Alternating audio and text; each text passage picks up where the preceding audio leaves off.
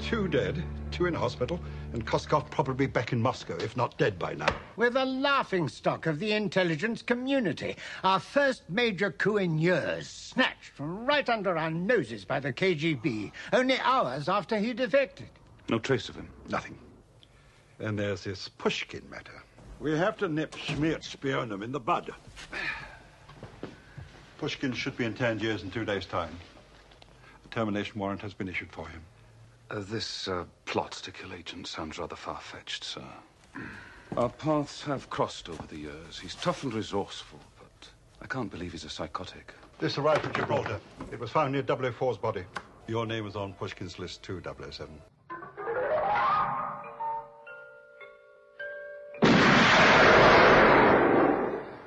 Do you expect me to talk?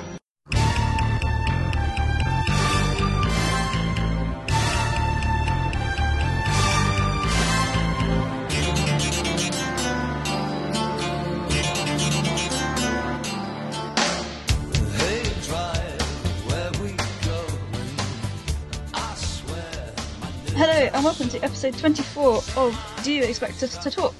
I'm your lovely host, well not so lovely, Rebecca. Oh, and you're with- very lovely. Don't don't, Okay. don't don't don't downgrade yourself. Yes, and we're your hunky co-hosts. That was my oh, and you co-host just name. and my just complimenting ourselves tonight, are we? Okay. Yeah, why the fuck not? Sorry, our, our show. We can do what the fuck we want. This is it. Anyway, it's Dalton, baby. Are you excited? Dalton, yeah. baby! I love No, Dalton. Anyway, in case you didn't notice, we've sadly left the Moore era and ushered in a new era of Bond with Tim Dalton. Yeah! Yeah, we've Uh, actually got someone who can, uh, Act you know, act. and do action and uh and Do all the things that you hoped and more. yeah yeah I, I, I you may get me like I'm I'm spoiler I'm going to be really really really praising this film. Well, good. I should hope so too. Yeah, I think we're all going to be. I mean, I know you guys do love um, License to Kill, but I, this film, I, I just love it to bits. Spoiler alert, Becca. That's Spoiler alert! week's Spoiler review. alert! yeah, So I- I- People I've- don't know we like it. well you know let's face it we do. Okay, so here's his debut. Yes, the debut of uh, Sir Timothy Dalton. I don't think he's a Sir, but he should be. It should be a sir. But Yes. yeah, definitely. But um, Come on, So- Majesty, if you're listening, please Yes. knight Tim Dalton. Yes, because not only does Roger Moore listen to this show, apparently the Queen does now as well. And Samuel L. Jackson. She might do. Do you think they're all together listening to this? I fucking hope so.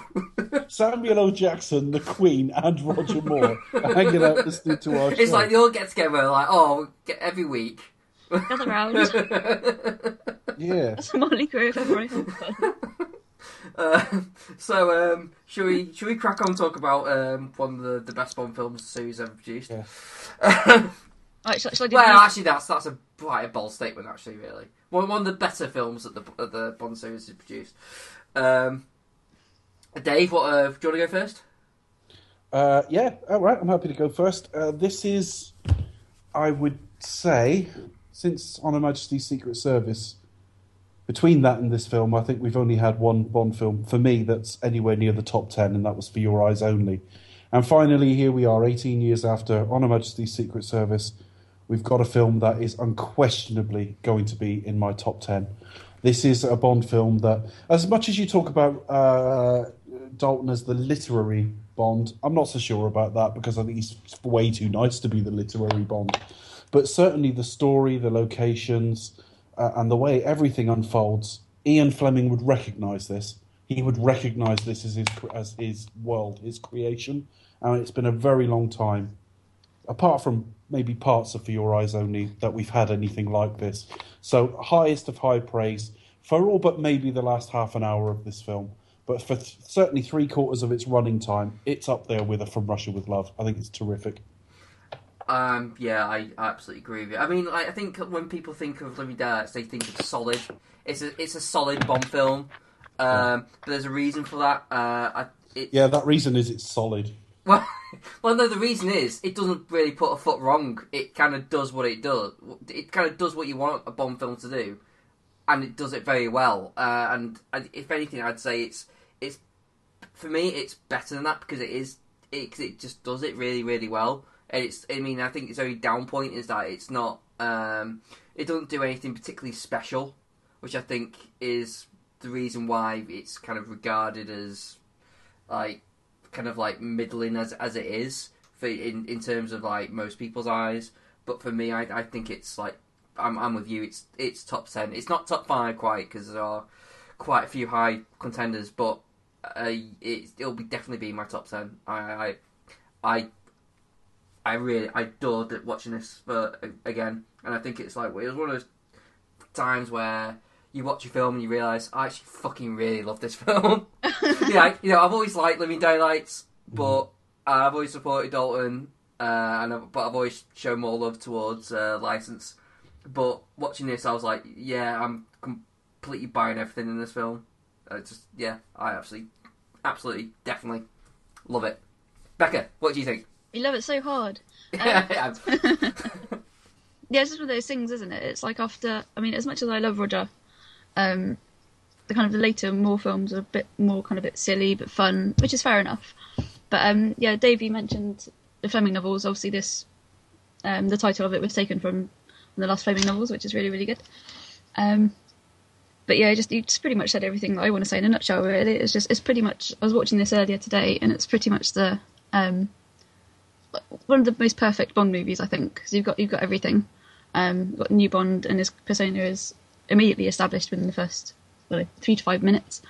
Um, the locations are amazing. Maryam d'Abo, brilliant actress, and just yeah, I think it's well for me it's the best. Well, Tim only made two Bond movies, but it's for me it's the number one, and it's probably I'll say top top ten if not top five.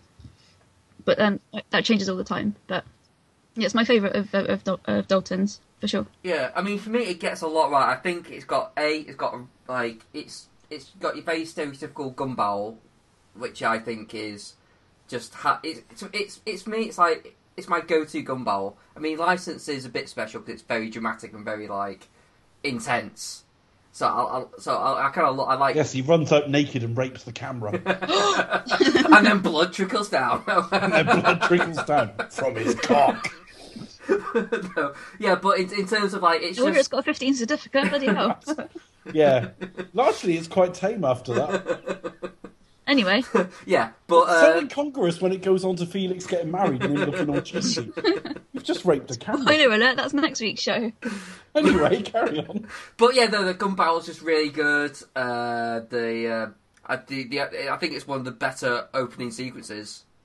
Um, and then it, then it follows. It just continues on with the uh, the the so-called attempted assassination um, sort of escape uh, type uh, thing. but it, it just continues. And I think it just like it's got a really good pace. It rattles on. It's got uh, quite memorable villains. Maybe not Whitaker so much, but uh, in terms of it's got a good henchman. I think. Uh, I think uh, is it? Uh, I would say Yurgi. Is it? Or Oh, Koskov. yeah, Koskov. Yeah, I was thinking. Yeah. Oh, is, it, is he a villain or is he more a henchman or Well, he, he is a villain. did he flip but- between the two? I mean, but he, I I think it's it's probably more more, is it of the Necros or Fires, Necros is probably more the henchman, I guess. Yeah, but I think he's he's really memorable, um, Necros, and I, I think I like the take. I like how this actually has a plot. It actually it, it feels something like as that feels a bit more real world rather than like compared to something like Roger Moore would do. You know, know it, it feels something that like oh right, well that's kind of believable. That's that's that's a lot, that's a lot more espionage esque. Kind It's grounded plot. more the politics of the time, isn't it? I mean, Yeah. obviously, um, obviously now it is like two years before the Berlin Wall came down, so there we are. But um, yeah, it's kind of because you've got like Bond meeting up with the Mujahideen, slightly controversial Mm. um, later on. But yeah, it's kind of really rooted in real world. Po- I can't even say it. Real world politics. Yeah, and it's just got a really nice sort of bit of, uh, you know, a bit of like, oh, like sort of who to trust, what's going on, people lying, people like sort of be, you know, being shady, and you know, with Real government twist and turn secrets. plot, hasn't yeah. So I, it's And it, finally, a Bond you think could fucking kill you. He's terrifying, isn't he? Literally, if you He's just all business. yeah, he, he ain't messing around. it's yeah. Well, it's just from from the get go. It's like you you you actually see like whenever there's a bit of action, you clearly see it's it's Tim. You know, it is Tim hanging off the It is for the regard. most part off that car. Yeah. Yeah, I mean, like yeah, he, yeah, off that cliff. he, he, he made he made a point to do as much of the actual stunt work that he could was allowed to do. So Yeah, that's amazing. So it's like you, you could because obviously he's a proper thespian actor, and I think he just like he wants to just immerse himself in it as much as he can. So anything, anything like remotely he was allowed to do, he was like, "Yeah, I want to do it." So and I think it, Too re- right, it right. really, really does help, like when, when it comes to directing action. You know, your action star must kind of be involved as much as possible. Yeah, it re- it really does help to when it comes to shooting it, um, and I think that helps it a lot as well. And the score is great. I think. I love the score for this film. I love, love, love it. Yeah, it, it's it's kind of odd. It's, it's the Bond film that has kind of like three songs. It does, yeah. 'Cause, Yeah, you've got like the main theme, you've got the, and then the two Pretenders songs as well, haven't you? So if there was a man and where's everybody gone? Yeah, and And both. both both of those seemed are kind of weaved really well into like the you know incidental music of the film as well. So Yeah. you get themes coming through. It's, it's, it both really, really suit. So I think it it was the right call to have the a-ha song as the lead song to go into. But, Yeah. But obviously, like the, the Pretender still plays a, li- in a lot more in the film generally. because John Barry and a-ha hated each other. Yeah. Yeah, that's very interesting. But it's a great track that you know produced. So yeah, and then it's the last one Barry did as well, sadly. Last Gordon. mm, yeah, very sad times. Yeah, but he, you know, He's in it as well. You do actually see him in this film. He's conducting the orchestra. Oh. Yes, I was going to mention that later on. But yeah, keep you know keep your eyes peeled. Don't, don't peel your eyes. Yeah, at the end. Don't peel your eyes, please. Well, no, don't don't actually peel your eyes, people. That That's just pointless. It wouldn't do anything for your eyes. no, you wouldn't be able to see. But Okay. keep a lookout for Barry towards the end of the film, and you'll see him conduct. So, uh, what do we, what do we think of the the lead Bond girl?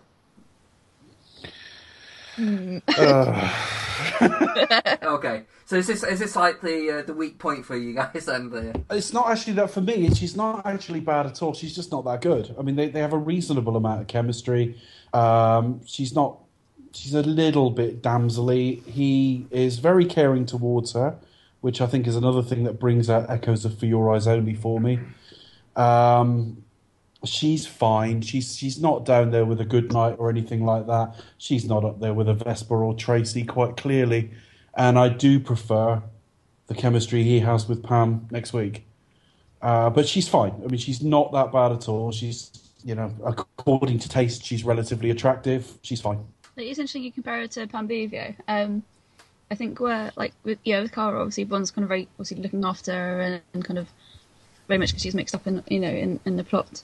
Um, I think Kara's obviously very beautiful, very skilled musician, but it's just yeah she doesn't really do a great deal and she's quite gullible. Um, and she's you know she fed she believes all these lies that Georgi has fed her and you just think oh really. But I think Yeah. I, I do quite rate um, Maryam d'Abo as well because I think was it 2008. I'm gonna have to look this up and double check. Um, but she did the is it Bond Girls of Forever? And Oh no, she, that was years before. It was about was it? 2002. Oh, nice one. Okay, cool. Okay, yeah, Yeah. she, yeah. I've seen the that- show you're on about though. She does go Yeah. and interview um, uh, Carey Lowell and others. Yeah, I think that's amazing. She kind of, you know, brings all these you know three past um, Bond actresses together, and it's if you yeah if you haven't seen the documentary, seek it out. It's it's really Oh, good, I've not seen this. I've got really interesting. Yeah, so. It, it, it. it does. It feels like exactly what it is. Really, like a DVD extra, but But it's a it's celebration not, of it's of not the role. as cheesy as it could be. no, and they do have a proper conversation about. Yeah, she brings real integrity to it. Yeah, not bad at all. Yeah, she's like memorable for beauty and the rest of it, but apart from that, mm, I got a feeling it. I got a feeling it may have been an extra on the Die Another Day DVD. I think it might back have in the day. oh yeah, it's, Um, it's, you know, it's all 2002. Yeah, well, I'll seek it out if I can find it in uh, one of the, the extras. But So- um, I think Yeah. it's time we enjoyed this film sequentially. When you say it like that, Dave, wow, I can't resist. Well, Chris just you know gets ahead of himself and fires off too soon. When Yeah. It comes to, well, well, it comes to Dalton. Yeah, when it comes to Dalton, yeah. We can't restrain ourselves. yeah. So like, um, before we so before we run down like, basically talk through the film essentially. Uh, what? How well did this, how well did the uh, debut of Dalton do, Dave? Did, did, you- do you know? Uh, it did more or less. Um, uh, as I say, I'll get more into money next week. In that, I, I literally haven't delved into it uh, too heavily tonight, but I know it took in the 180s, which is to put it in context, more or less Octopussy money. yeah. So like, Yeah. it's, oh, okay, you saw it. It's like Yeah, but you've got to remember, A View to a Kill was quite a drop. A View to a Kill did in the low 150s. yeah, So it's a significant bump over what's come before. Uh, but what I don't know, and I, I do know when it comes to License to Kill, is what its US box office was like. Because as we were discussing last week with Mark O'Connell, um, he was never really taken to the heart of the American public, if, if indeed he was anywhere. Um, he did fine. It, I say, it did Octopussy money, really, more or less, mid, mid, you know, in the 180s. Um, but you know we are four four years on. It, it did fine. It did fine. I think that's that's all you can say. But we're only a couple of years away from Batman, which did four hundred odd million. So this this series has been stagnating for a while, but it's a mm. solid enough debut. yeah. I, I can I can kind of see that. I can, yeah, it's it's. I think by this time, like Bond's been going on that long that people, it's kind of had its hardcore fans. It's had its like. It, it's people just Yeah, up yeah, I think the other film. thing you've got to remember, we talked about this last week that uh, Ti Roger Moore, more than probably most Bonds, I'd be interested to see what happens after Daniel Craig, but he changed the perception of what James Bond should be. He'd been Bond a very, very long time. They were very safe films and very sort of cheeky, uh, you know, a couple of steps mm. above carry on humor. Mm. And a lot of the reviews of Dalton, whilst respectful, were he brings no humor, where's the quips? And I remember myself the very first time I saw the film, he was stood at that country house where they take Koskov after after he defects. Mm. No, actually, I think it's back in M's office afterwards when Koskov is taken back. Yeah, so he's got to go and get Pushkin. So like Indiana and, Jones. and, and he seems to struggle with that as a as a as an order, Mm. and he looks like a bit pained and tortured by it. And I remember seeing that at the time, even at even at ten, and thinking that's not James Bond. Well, there's no reason that isn't James Bond. It just wasn't Roger Moore's James Bond, and I think it was quite jarring for audiences in 1987. Probably. I mean, like, I can I can see it, but now I mean it. That kind of reaction I love. It's like he- he's he's figuring he's figuring out. He can you can actually see him thinking and like even even when like um, uh, Koskov is like spinning them shit about Pushkin and that. You, you kind of like see as like Bond leaves, he's kind of like almost rolling his eyes, smiling himself, thinking, "I smell bullshit." it's like, See right through it. yeah, it's like, mm, yeah, okay. I mean, Uh, there's times times gone by, and you know, there's a little bit of a renaissance on the books. You know, at various times in between here and then, you've had Daniel Craig since. Uh, You know, this has all been a bit reappraised since, but th- this is not what the public expected from James Bond.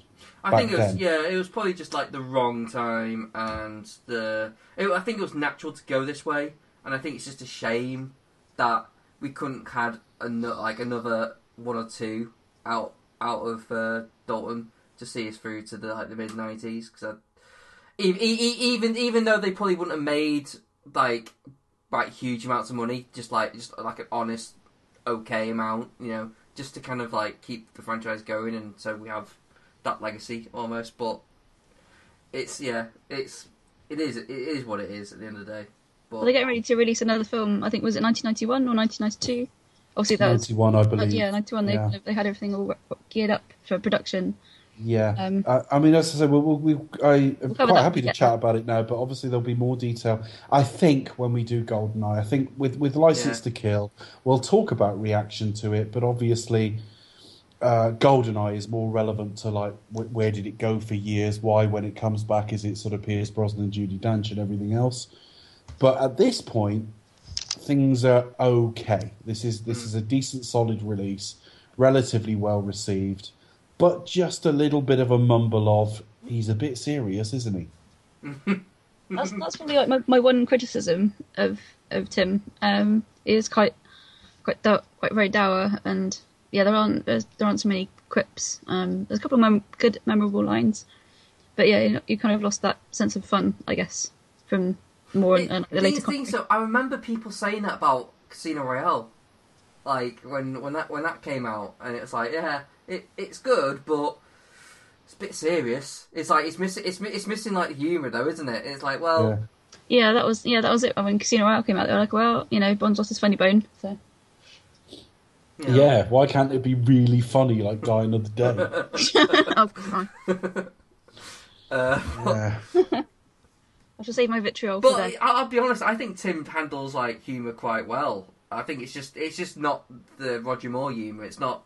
It's more dry, isn't it? it- More yeah, dry. it- yeah. It's, it's just it's just different. I mean, it's I mean it's not his forte. It's not not saying he's like all the best at it, but he. He he's fine, He's- you know, for his take. I don't think he's like whenever he cracks a joke, it's like, well, that's fucking awful. You know, it's it's it, it, it's fine. He, he sells it. It's just you know, it's just It's what do you yeah, but it's what do you expect from Yeah. the character? And as I say, Yeah. because of Roger Moore, it was like quippy. Well, some of the early Connery films weren't that quippy. Yeah, I mean, I'm I'm really happy for the change.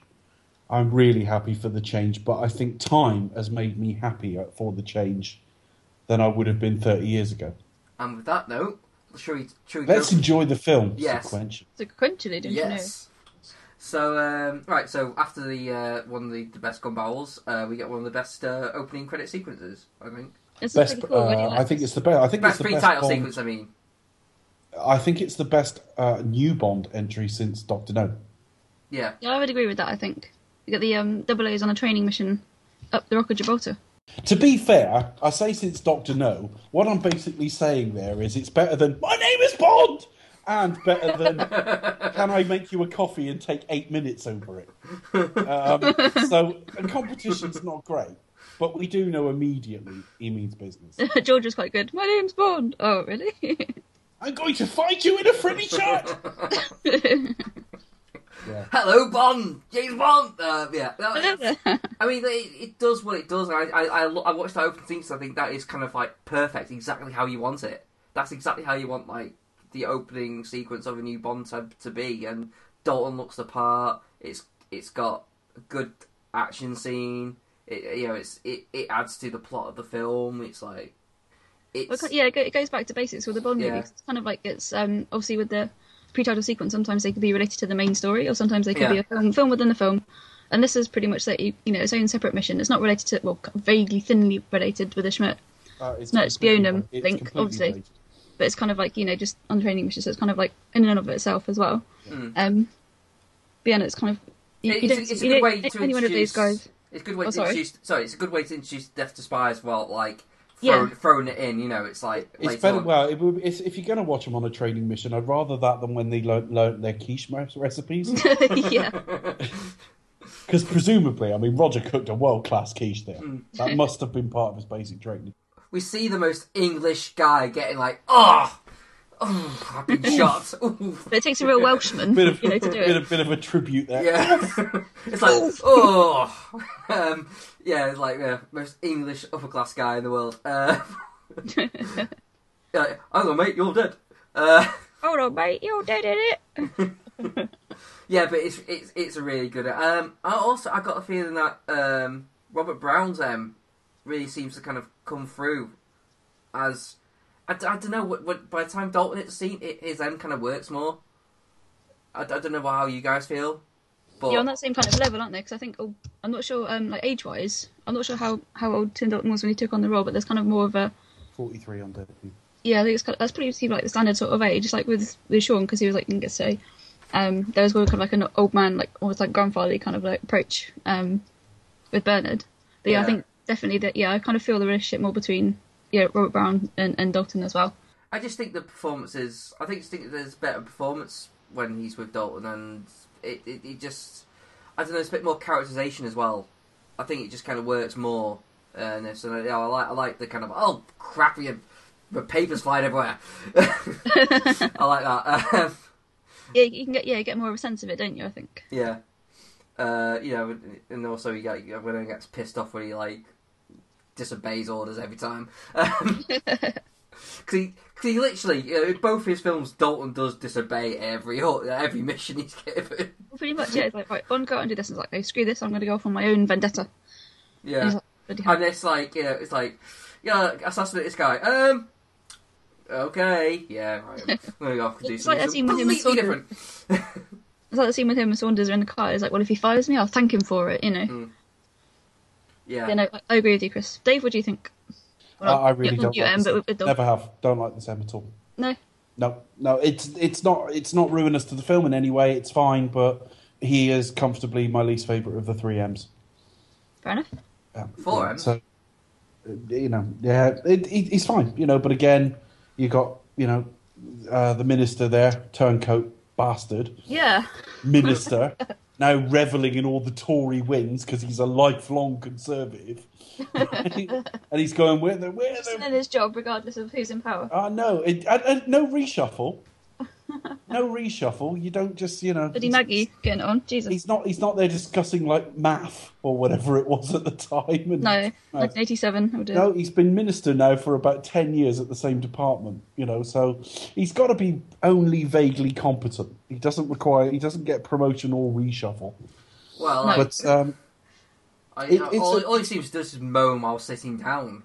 That's all he, He does seems- pretty much. Yeah, I, I think he's, you know he's been what he Gogol's obviously his hero. Um, but yeah, the pre-title's really good. There's some Google's good action hero, in That's it. great. Um, it's got a little bit of uh, spe- speeding up in it for the last time in this series as the the, the car sort of goes over the hill. Um, but it's yeah, it, it's just you you know you've got a man of action. You've got a know a man. You know you've got a man who can do the action. You know immediately it looks like you've got a Cold War plot, and I'm really impressed with it. it. It's a shame it goes into such a fucking awful title sequence. Oh, not a fan of Our Heart then. Um, I'm not that in love with the song. I don't hate it. I just think this is absolutely bargain basement Maurice Binder. Uh, you know that the end with the martini glass and everything. It just. I think I said it. Who is she? It, it just like, like I think I said it last week. You expected it to come up with sponsored by Sun Bingo or the Daily Star. I It is- it think is a bit odd. Really tacky. It is a bit odd to end on. It's like, Bargain basement. okay. I mean, yeah, it is pretty by the numbers again. I mean, uh, there, there is. I mean, I do like the song again, so that I think that helps it along. And I like. I think the one bit I do actually like is when the vocals kick in with that, with a with a drum. You kind of like see like a smoking gun with eyes come up. I really like that that kind of image. That goes well. That goes well in time with the song, but um, that's about it. so, I mean, I mean, I, I don't dislike it in any way. It's just like, yeah, it's it's, it's fine. But um, It's just they they're all looking a bit the same. They managed to look a Yeah. bit cheaper and nastier each time out. I don't know that it's as bad as last week's, to be fair. I mean, I I, I, I, I do miss like. I mean, I, it would, wouldn't it just be great if they still kept Roger Moore still like, just, Well, pop- just sprite love me Or just still Roger Moore. appearing. What, so all the way through Casino Royale, Sir, sir, sir not appearing in this film. firing in his flares, and then yeah, He stays the same right. age. He doesn't get older as he goes. Yeah, yeah. He, well, he, he didn't get older in View to a Kill. They used the spy who loved me. Yeah. he I a bit younger. yeah. But Um, again, you know, there's no neon very much, but it's kind of you, you got the '80s like aviator glasses, and I, I, like, I think I think there's one shot where you see like, on like a, a gun being fired, but it's it's like a reflection on a woman's body, so it's kind of like um, it, it credits them from Russia with Love, where they're all kind of projected onto a dancing lady. yeah. Um, but yeah, it's got lots of like, I, I made some notes on this one. I've got lots of like, you know, reflections, water, guns being fired. Um, That's pretty it's much all every random. single Bond title sequence. She, by she made she made some notes on Live and Let Die and has just got them out again. Your notes No, I just on tried to think, record, you know, sometimes they using can be related to the film, sometimes they're not, and this is just, um, it's a mess. but there's, there's no neon, there's no 80s redeeming features, so. hmm. And then you, you got the random champagne girl at the end. Yeah. Which is just awful. I just think that looks so so naff. She doesn't know what she's doing. She just kind of laid the top of there with, you know, gun in her hand. She's like, hmm, I'll just have a lie down. Oh. I'll just have a lie down. Well, she's kind of like, you know, and Maurice is going to say, oh, now too. Yeah, Do you think know, Emmy? Do you think? Uh, I'm wondering if we're going to find out Emmy is past sexually or something, and it was just rife on the sets of these films. Because Gogol can't stand up, and Freddie Gray likes a nice sit down, and now she can't stand up either. Well, she's been swimming around in some champagne, so maybe To be bit to, to be fair, she's in a martini glass that's she's- full, full of several gallons. can't complain. That's it. So And armed with a gun. Yeah, just yeah, just mess not anything. very good. And I feel awful because Maurice Binder is one of, is one of the things that makes this series this series. Hmm. He really does. but nearly every, But, may, nearly but every maybe in a bad sequence- way. Maybe like yeah, but Well, I mean, he set a template that you're still seeing elements of today. Yeah, so you you know, But I after- genuinely don't just. But in in execution, I don't really like any of them. it seems a bit of a mishmash kind of put together. Some like the previous ones followed a theme, whereas as they got kind of later and later, they just you you can tell it's maybe last minute. Obviously, perhaps because they ran out of money or whatever reason. But Yeah, I mean, Mark said that last week that they didn't have a lot of money. You know, I, I'm quite happy to accept there might be reasons for it. yeah, fair enough. and they didn't have the technology now because there's an awful lot of CG in how they do them now and all the rest of it. So I'm not, I'm not really blaming anybody. I'm just saying the end result is they're not very good generally. yeah, I'm not going to argue too much about it because yeah, No. you, you kind of right. We- We've got, um, I think, with Danny Kleinman, I think we've got some some much better ones to to look forward to. Yeah, maybe not so much the last one, but yeah. Well, the song hamstrung them. Well, the tentacle porn and man talk. Yeah, Oh, tentacle porn. The Goldeneye one's quite good. I like that. Um, oh yeah, Gold Goldeneye's good. Tomorrow is quite good. 'cause Goldeneye's great. all, all Goldeneye's brilliant. ones just follow, follow a theme. But anyway, let's talk about that next time. So Anyway, so where are we? We are in. we are in Bratislava. Bratislava. Yeah, and this is basically what uh, the short story of Living Daylights is. Essentially, Yeah. Yes, we it get. is. Pretty It much. is. Um, Bond stalking a sniper. really, really good. If, if you can read that short story, excellent. Check it out. I urge you guys. is it pretty much verbatim for the, the short story? Like obviously up to the point where it, It's just basically Bond- it- Yeah, it's like bang, Yeah. blood Bang, we're dead. Well, no, it's just it's basically it's kind of like that Bond tracking a sniper, like in, in a nutshell. Well, not obviously in a nutshell, but Help! I'm in a nutshell. how should I get into this nutshell? You goes a nut this big. This is ridiculous. I'm trying to snipe someone. It's bloody difficult being in this bloody sh- blood nutshell. Oh, yeah. I wish I'd said Listeners, that. we now. apologise for the fact that we evidently enjoyed that way more than you're going to. anyway, carry on. As soon as it came out, I thought, oh bloody hell, here it goes again. They're there to aid the defection of a KGB agent to the West. That agent being Georgi Koskov, and they're basically going to collect him from outside a, an opera, more or less. There's a Volksoper in Vienna. Yeah. I say an opera, an orchestra, whatever. And if you're it an told, opera? Which is, and they're looking out for a sniper, and they've just got to protect him while he gets to the, across the street to the safe house, uh, escaping from the bathroom at the theatre. The So Bond has Bond, to, Bond has got a handler from that station, Saunders, who's very efficient. very by the book, isn't he? very by the book. Uh, turns out not to be He's- such a bad guy in the whole scheme of things, but, but he's basically very he's basically a rookie, mate. Basically, he's like he's he's he's got his ideals. Like right, I'm very by the book, but this is essentially like he's not experienced in field work at all. yeah. Yeah, yeah, I get the impression it's more behind a desk, isn't he? He's always section 26, paragraph five. So 5. he's like he's quite pleased himself that he's got to this point. It's like oh, you know, and he's like I'm going to prove myself. And he's got uh, obviously Bond, who is pretty much experienced as you get when it comes to field work, and you know they, they they clash, so to speak. So Certainly at this stage, Yeah. because we are certainly sold this is a veteran Bond, not an elderly Bond by any means, but he's, he's been doing this a while. Um, and yeah, he's there to basically protect Koskov. And I can really only see Dalton and Craig of all the Bonds playing this scene. Hmm. not Connery. Maybe. I mean, I don't know. I, I don't know. It's, I'm not saying they couldn't do it, but I certainly can't see Roger Moore doing this. I really No. can. It requires a certain seriousness that just yeah. But it's it's just a really good scene, and of course, Kara Milovy, but she is the sniper at the window. I was quite surprised that it turns out to be a woman. And Saunders, Oh, yeah, a woman. A woman. Yeah, Saunders, like, he was- um, yeah, well, it, it adds adds to the intrigue as well. Again, it's like what I like about this film. It's it's Bond thinking for himself, like thinking, hmm, "This doesn't seem right." Because normally Bond is like, "Yeah, I shoot any old KGB sniper. I don't care." You know, he has no quarrels about killing anyone. Um, but obviously, he kind of smells. reckon he would have shot her if she'd been a quite munter?" right." What? I do imagine much of it is like, oh, he's a bit fit. I reckon that's probably it. But uh, but but in, in, in the in the sense of the story, he senses like, no, she's not professional. So There's a way she's holding Nah, the he, gun. he, he, as he well. tells that's not quite right. Yeah, it's like yeah, she's not like. So he kind of cheekily shoots uh, shoots the gun itself rather than kind of without killing her. Which of course pissing off Saunders like You were You missed orders deliberately. to kill that sniper. only kill professionals and people who Yeah. aren't fit. Only if they're beautiful blondes. Yes. So they get Yorgi into the safe house and they transport him to the west through what is that? A gas main? It's, yeah, it's, it's the gas pipeline, isn't it? Well, well, he seems to have us already set up, saying that he was supposedly had, meant to have nothing to do with this whatsoever.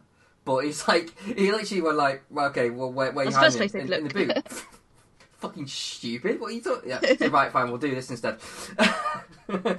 uh, yeah, it's some sort of like gas sort of The Trans Siberian piping kind of thing. It's like it's, it's kind of fairly new, but um, it was very new, like sort of capsule they put him in. Because obviously, like, so how many how many times done this before? You're the first. Oh, which again, I think that- that's another bit of humour in in uh, in Dalton, and he sells it. He's he's fine. You know, it's also you got Yogi there being like, uh, ple- playing playing like ple- Playing, yeah. like a nervous I wreck. you Like, kind um, of buy it. I mean, I don't immediately know he's a turncoat. You suspect. you think you expect he's probably just a bit like wimpy. Absolutely. But it's a really well done scene and it just it just seeps of Cold War. It's Yeah, really sets it's up really great. I love it. Film, doesn't it? Uh, the only slight misstep, um, Rosika. it well, it's not so much even that, although it's really carry on. It's the look on the bloke's face when he when he gets momentary relief from her cleavage. I mean, basically, in this, the moment a woman comes near you with her cleavage, you act like you've never been as intoxicated in your life. Which you know, all right, it might be true, but I mean, like I, I imagine someone holding like that, like that job. I think you probably would like. Um, I sorry, I'd have to take notice of all that red flashing lights. And I, I, I, I'm enjoying having my face in your boobs, but I think we need to. yeah, Take note of this. because at this point, Yeah. it doesn't look like it doesn't look like it's going to be This looks time worrying. sensitive either. Uh, I mean, is he is he thinking? Well, I've only got 14 seconds to enjoy these. it's a bit. I'm timing you. It, it just, it just like he's so lost in her, t- in her tits. that He's basically like Lost in tits. red lights. That's I didn't see any red lights. but I like the payoff line. where What it's just like you think I drops it- Yeah, and he goes. Which is a really, really funny line, Yeah. but yeah, it's It's just, I just like this. I've just taken with this whole timing thing. After she, after like 13, 14 seconds, she's like, "Well, we're not done, but the watch never lies." Were you counting, Dave? You were there with your stopwatch. Right. Uh, yes, that's how I. That's what you were doing. Oh. honest. But yeah, so it's so that's a bit, little bit of a misstep in it, but it's all pretty minor, and Tim plays it really, really well. And I just think like already, you know, certainly as you look at it in 2016, you know, you you, you had a pretty special Bond and Bond film already. Well, yeah, Q Q pops Well, up a and like later and, on, and, so- and the and Yogi goes in the in the jet, but. Oh, was it? Oh, was it? Q- Oh, was it in the um, in the opening trying to figure out? yeah, who that's the, it. I was just trying to uh, figure because you the obviously sniper get like, um, as well as a new Bond, we have a new Moneypenny. I met her once really randomly at a signing. She was lovely, and that's pretty much all It's I not have. that randomly if you're at a Bond site. to say. no, it's literally she was like, oh hello. I mean, if you met her in Sainsbury's, I might go, yeah, that's a bit random. you went to a Bond signing, oh my god, there was a Bond actress. Well, no, it's just one of those things where it's kind of like a meet and greet, but it was it was quite busy, so it was um. Did she offer you the chance to go and listen to a Barry, Barry Barry Manilow Manilow. No, impression? bloody well didn't. That line is cringy as fuck. I mean, I, I don't even know if it was. No, Barry popular Manilow at the was, like, late really. 70s, wasn't he? Barry It was probably very huge in the eighties, I imagine. I don't know. Not by then. I mean, I mean, I I mean, the thing is though, they seem to be playing for it as a joke, as, they, as, as if they know that it's quite No, it cool. dates the film horribly. But it's like it's yeah, but it's just not that. But it's just yeah, but it's just not that funny anyway. I mean, even if, you watch it back then, it's like No, it it's so just still cheesy. seems like a naff joke. She doesn't. I mean, Um, she's had to follow but- Lois Maxwell, and we were quite tough on Lois Maxwell in the last few weeks without really meaning to be. But obviously, she was in the role too long. But she had plenty. She had bags of personality, and this one doesn't. And Samantha Bond, who follows this, does. So she's kind of a bit of a weak link. You know, we, we didn't really spend enough time with her, to be honest. I mean, we don't get a lot of her. No, that's true. no, to, to be Yeah. fair. So, whereas like Samantha Bond's more more involved, isn't she? She's kind of more like in the field and on the ground and She gets better lines as well. yeah, she's more on the field and on the ground and Uh, over on- the on- desk. In over the desk at Die Another Day. But we'll get there. We'll get there. yeah, but Yeah, but she gets better dialogue to say. It's like here, here she isn't really well served, and like, and when it comes to life, that she's like in very one briefly. throwaway scene. You know, like, yeah. So, yeah, it's it's, it's she's kind of hard done by in that sense, but um, so who knows? She might have been better if she had she been given something better, better to do in the films. But hey, here we are. She, she looks Yeah, more age appropriate, so oh, he- Probably the same age, Hey, I don't know. But yeah, then we're to is it the Blayden Safe House? Yeah, I like this. I like this setting. I like. I just like everything Yeah. about this. I, I really do. I just think this is how you would imagine, as complete layman with no experience of any of this stuff. This is imagine how you, how I imagine it would happen. You would get somewhere quiet and secluded for a debrief and f- find out what you can. If you want to go there, you can go to Stonor House in Oxfordshire. So I've never been there, but it looks quite nice. Yeah, it really I, I sort of looked it up. I was like, oh, where is it? Yeah. Be, be yeah, who, who, who have. Walkmans with one song on it. Pretenders on on loop. He's got Where Has Everybody Gone by the Pretenders playing on a loop, which is kind of effective because you kind of hear like an echo of it and you know he's around. you think, oh dear, here he comes. But the fact is, he's got a Walkman with one song on a loop. And he's got those 80s earphones, obviously, which leak sound. He Yeah. just really likes that song. Basically, when you hear Would that, it have been? Uh, would it have been as? But- You know, would it have had the same effect if it had been like Green Door by Shakin' Stevens? on, a, not, no. on, a, on a loop. Not really. shaky, good old shaky. But I, I, again, this I think it's a really strong introduction to the uh, film's main henchman. It really it because he is. He's like, he's like a master of disguise. Um, I mean, and he does all these accents. And Uh, yeah, he's like, I, I, I know the accents are overdubbed, but they're so effective. It's like he's like, oh fucking hell! He's like, he, he's really good. He's, he's fucking professional. And a Badass. definite whiff of He, Red he Grant. takes, he, oh yeah, definitely. Yeah, he's within that Red Grant mold, isn't he? So yeah, Um, so I mean, that's all really, really Yeah. terrific. And you're not quite sure what to believe at the moment. Uh, to start with, are they just trying to bust him out to get him back? Are they? Is he in on this? We don't know what's going on. And Necros is brutal.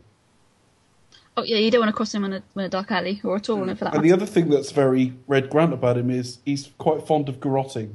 His headphone wires, yeah, they're lethal. Yeah, and uh, explosive bottles of milk. That's quite a memorable gadget, isn't it? I think. That is quite a memorable gadget because he searched for weapons, isn't he? And of course, he uses his of course headphones he is- and yeah, he's explosive milk. yeah. I would say, like, for a safe house, they're not very safe, obviously, because this one man can unleash a whole lot of damage on them. So, I'm more concerned for the farmers who got to milk that cow. oh god, I mean, that that's quite dangerous. don't drink that milk, kids. you can get your face blown off milking. Oh, milk! like, oh, smack. Yeah, but I can kind of see because, like, he obviously, you know, the security the way it, way way it is, like, it's pretty believable. You know, take take out like a milkman, just like like that. He's like, oh, he's sick, uh, so you get Yeah, searched, fair and it's like, well, I've got nothing on me. And then uh, it's like, and you think, well, it's just only go around the back to, to deliver him some milk, and you know, he breaks in that way. You know, so it's And it takes quite away, it takes away um, and, uh, some of the obstacles because he doesn't actually break in. He walks into the kitchen and chats amiably to the bloke he's about to kill. Yeah, Mm. that, um, yeah, that kitchen fight is pretty brutal, isn't it? I think the kitchen fight's Yeah. outstanding. Uh, what what I really like about it is actually it's it comes from nowhere from like the the butler. Oh, you think it's just like well, but he's actually re- he actually Yeah, gives he him does. Yeah, a he good really fight does. as well. Yeah, it's it's really well crafted. Really, I mean, he gets his ass handed. It to him, gives it a go. he- yeah, but it, but again, it, it demonstrates that well, MI6 aren't a bunch of, bunch of pushovers, and it also demonstrates how good Necros is, like how good, how you know how Yeah, just one he man can cause all that damage. fight, you know. Yeah, other, other than just like sneaking around, like strangling people with. Um, yeah, so, absolutely. So, we're off to a good start. Koskov has been uh, returned, basically, to the KGB. We don't know too much about it at this stage. I don't believe, do we? Is there any?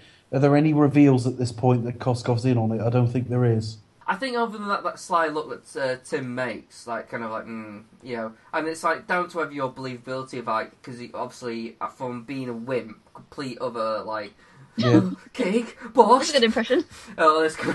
Um, it. Oh, oh, yeah. Well, he, he, he, he just turns into kind of like uh, right. You need to kill this guy. He's He's, he's, very, he's very keen for them to spinning kind a of story. He's- Pushkin getting out of so the way. it's and like they're okay.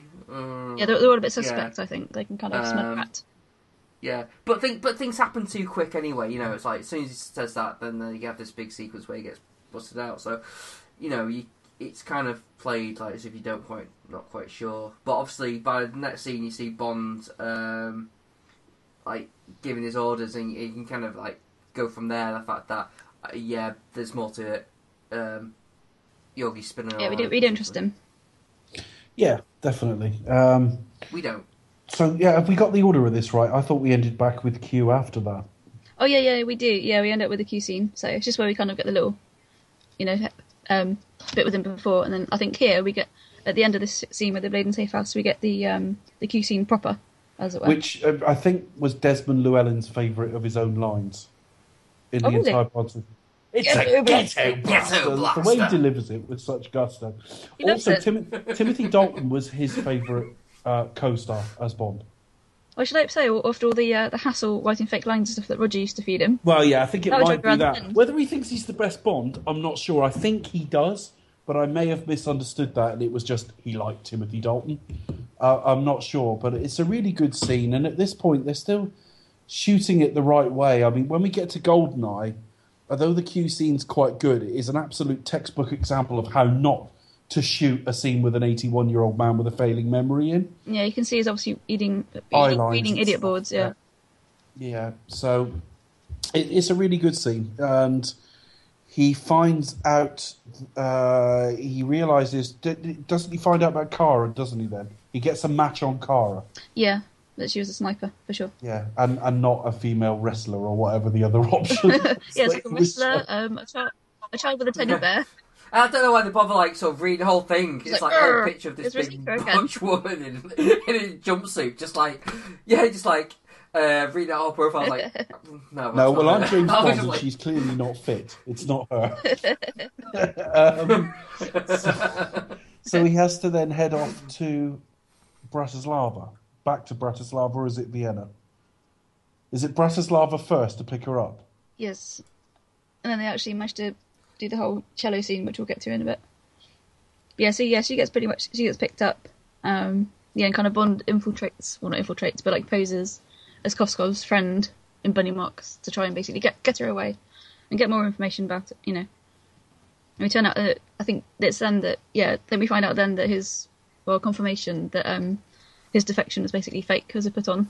Because yeah, it's, you find out basically he was ordered to kill his girlfriend. Yeah, he's which just a Dick bastard Koskov generally. really. One thing I, have completely forgotten Yeah. now is how did like- she end up with a gun pointing for Koskov? What was it she was supposed to be doing? Was that was she thinking she was there to protect him? There was a setup, pretty much. Yes, but what I mean is, what Oh, yeah. did Kara think she was going to be doing? She obviously, she obviously wasn't planning to shoot Koskov, was she? No, that's interesting. Hmm. So was she there to protect him in much the same way as Bond, and it was supposed to be like, Yeah, I would imagine so. Um, it would have been more of like, or maybe just like as a, he would have spun us some light, sort of like just you just need to basically like look like you're doing something yeah, and just It's a scare setup. someone It was all or a setup. something yeah. lines. I w- you get in a cellist. Yeah. If you work for the KGB, you you know plenty of uh, really top snipers, some of the best in the world, trained just, by they're some of the those best. world. cellists, you know. Get your girlfriend in, who's good with a cello. but there you go. But then again, it's probably should probably going for someone who wouldn't be like that recognizable, that like suspicious of. Yeah, I guess. I guess. Fair enough. I mean, I, I do kind of like the Bond girl in this, uh, though I do kind of it, it comes along the time where Bond shags everything by um, from a sixty-year-old perspective. After from Roger Moore, now it's time to be kind of like Bond's a one-woman man. Yeah, this is this, kind of this is not so much politically correct as as more to do with AIDS than than anything else. It, it's the fact that uh, you, they they uh, John Glen mentions it in the commentary. You can't just have. We had to be cognizant of it and just slow it down a bit. This idea, you know, n- you know, knocking off three, four women a film. Um, to be honest, I don't think it particularly hurts the film. Particularly, I suppose we've gone through the Daniel Craig era since, where that sort of thing isn't such a big part of the film. I, I, I think we can count the woman on the boat at the end of the pre-title, so he still sleeps with a couple of women. It's not like he's a monk in this. No, I was, I was going to say you kind of uh, go, just go back to the Yeah. pre-title sequence. I think that's what's great about it because you kind of get the sense of Bond as you know as a man of action, but also you've got that womanizing aspect as well. So you've got But yeah, a romancer too. the, the romance. I mean, it is played a bit more like genuine and sweet, even though we kind of know, well, this isn't, isn't another Tracy. This isn't like no, but you can tell someone who you know She's not smart or worldly film, enough to be Tracy or Basically. Vesper. No, that's yeah. That's it. Yeah. No, but what what I mean is, it's like you, you don't you don't think one second that Stringing her in love, along. but it's just like you, yeah, I just kind of like him a bit. Yeah. Well, it, it, it- not in that sense. You do get a sense that he does care for her, and you know, and wants to look out for her. Um, so there- it does play from that angle, but you know, it, it's that kind of weird sort of thing where it's it's played kind of like a sweet little romance, but you kind of know So it's not really going to go to anything, is it? it. It's not gonna. It's, She's not quite gonna gullible, last. bless her. Yeah. So I have to say, it might be the most one of the most dated gadgets in the entire series. Do you remember those whistly bloody key fobs? It's, it's kind of like is, is it like the um, sort of like clapper thing? Yeah. Yeah, no, but yeah. but it was ones you you would whistle for. They whistle they really existed. I mean, I'm not saying they spat out poison gas, no. but they were like a thing for a few months Yeah, around it's this time, Keys. and like most people seem to have one. Yeah. and and and it was one of those where they'd have to prove it by finding their keys about eight times the first time you saw it. oh no. It was like it was just like it was a bit of a gimmick, and it's not dated very well. It doesn't really you don't see anything like that now that I'm aware of, and it's used a little bit cheesily as well. It's like So- over egged, isn't it? It's like as if Phillips or whoever's made it said, right, okay, Well, I've it- got this gadget for you, quick. Yeah, Plug the hell out of it. I don't know. Well, yeah, I suppose you're right. I don't have a problem with it, but then again, I I watched Living Daylights when um kind of late later on. Uh, I think I've, I've watched License to Kill before I watched Living Daylights, so I think I kind of just like passed caring the datiness of it. Really, I didn't really. Sort of, yeah. I'm I I'm not that in love with it. It's just it's okay. It's not the end of the world. Um, it's used okay. It's it's when it's used in the very last scene of the film. I just think, oh, that really is really cheesy. Yeah, it's it's used now. okay in its main context, but uh, I do like the Kara stuff. I do like that he's all business. I do like that he's clearly looking around when they're on the tram and things like that. Very much like, you know, that's one thing that does feel a little bit Bourne before its Yeah, time, definitely. looking looking around and being very aware of what's going your your surroundings. I I also like it's one of the few funny bits in in a film that doesn't lay it on too thick, where she demands that they go back for her cello and he says no, and the next thing you see, he's sat in his car outside. I'm glad you bought the cello. yeah. Um, Listen to me Yeah. the cello. so yeah, I mean, I, I Love the violin. You, why, why couldn't you play a violin? Uh, it- uh, uh, the, the thing is, though, he, It is, yeah. Timothy is playing it proper pissed. he's, he Yeah. is like, it's literally like, oh, fuck's sake.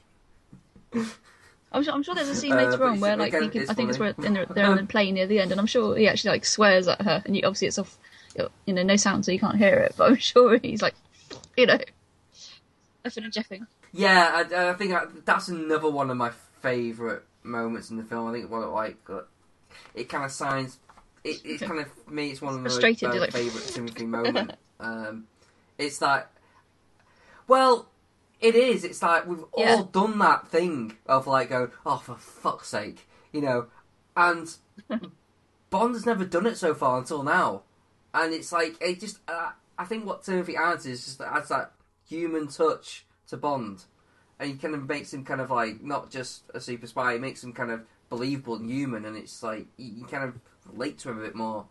Um, and that's one of the things I love about Dalton. I just Yeah. thought I like it as such a Yeah. rounded performance. I mean, if if, if Yeah. you're looking for quips from your Bond, and, and this is certainly true next Mm. week, there, there's quips that he delivers really badly, and there's quips that you won't even recognise as quips unless you're listening, really listening for them. And you think, yeah, if Roger Moore had delivered that, you would instantly recognise that as a quip. But see, when they talk about this as the literary Bond, yeah, there's some things in the physical description that are similar. That stuff, my orders, does come straight out of the books but it's more for me that this is the world of Bond, if you like. This this feels, as I say, closest to like what Fleming, the feel of the Fleming books, more than more than he does the, the Fleming Bond because yes, mm. he's got that world weary attitude, which certainly the literary Bond had, but he, it's more the f- tone of the film because Tim actually plays it very caring, slightly paternalistic, and he's got a real sort of sparkle about his eyes and a kindness to him. I, I don't think he plays it as, as dour as people make out at Like, all. You know, he does have that sort of kind touch to him, but I think it's because yeah, he is like you know all if not mostly business, and yeah, but yeah, you see more of like the, the spycraft of it as well. You see him figuring things out. Um, like you're saying, he's aware of his surroundings, and it's, it's kind of like he's well a world away from from Roger Moore, unfortunately, or fortunately for the series, depending on how you look at it. Uh, very fortunately. Very fortunate. And I, I, I, I love it. I, you know, to me, it just works. I mean, yeah, I can kind of see it's like No, not- no. he he doesn't play an asshole, um, but uh, but so I I get that it's it's probably not like the literary the literary bond as like they as they sort of say they go for. But um, I can count, but I, but I, yeah, but I can understand why they, they wouldn't have done that as well because it just wouldn't have been appealing at that time, even more so. He hasn't, you he hasn't got that kind of the, a the cool of streak, I guess. Like, like- that, I can't imagine like like- like, like like Connery had this real kind of like cruelty kind of thing about. Yeah, I think that's the unspoken thing. I think I think I, I honestly think Connery's closer to the literary Bond than Yeah, just in, Dalton. just in that sense. and I actually think elements of Craig are closer as well. Hmm. Dalton Dalton's Bond is actually nicer than either of them as a man. Yeah, I think. He's watching the film, aren't you, Chris? Yeah. Oh, um. Yeah, yeah. I'm, I'm sorry. we'll, Uh, get, we'll get to him in a a minute, of but he's like jump the most useless So, uh. Jesus. Do we go straight to the car bit with the ice here? Yeah, they kind of they yeah they're, they're on the way into out, the aren't they? Um, The few optional intercepted by the extras. Yeah, yeah. Literally, they're, they're driving away, then they kind of get they kind of get all we noticed, and they. Have It's amazing, isn't it? I, I uh, do love this car. Um, the was it V8 Vantage, and it's just I think it's like one of the coolest gadgets like in his, his two movies. You've got like the lasers, you've got like the the tires with the spikes. Oh, I love his car, and it was you know nice to be back with Aston as well. We're not we're not car people. We've said it before, but yeah, we do. It's a spring one. particularly with the number of Astons we've had since, it's even more um, ingrained in Bond culture that Aston Martin is the cinematic James Bond car now than it was here. So it's nice that you know Dalton got one. I really do It's, like it. It's a, it's a nice No, modern it's pimped out as well. But it, it, it looks very much like a Bond, like a car Bond would drive. Um, yeah, pretty much. the- uh, by today's standard. Um, the only thing, the only thing that sort of jars is the laser laser part of it, and it's just like, Oh, what's wrong with the laser? it just feels Roger Moore. it, it's, it's very much like a Roger Moore bit in the. Well, it's, it's kind of like a callback to um to to Goldfinger. Yeah, yeah. He, he takes the sides out of out of Tilly's car. Yeah. So by Roger Moore, you mean um, Sean Sean Connery. Connery? Well, that's why I think anyway of, of that scene where he's like, No, I agree. erosion. I totally agree. It's something like Um, that anyway. Well, I well, that, think that's the what I lines make of are it anyway. overplayed and yeah, they're they're escaping the, the the KGB. This is the bit that leads to the sort of in the um, uh, going down in the um, cello case. Just this cello. the uh, we've nothing to declare, which is a line I do like. Yeah. That's a good one. Yeah, wave this, and you can see like close up of her face as they go down the mountain. She's like, "Oh, so fast."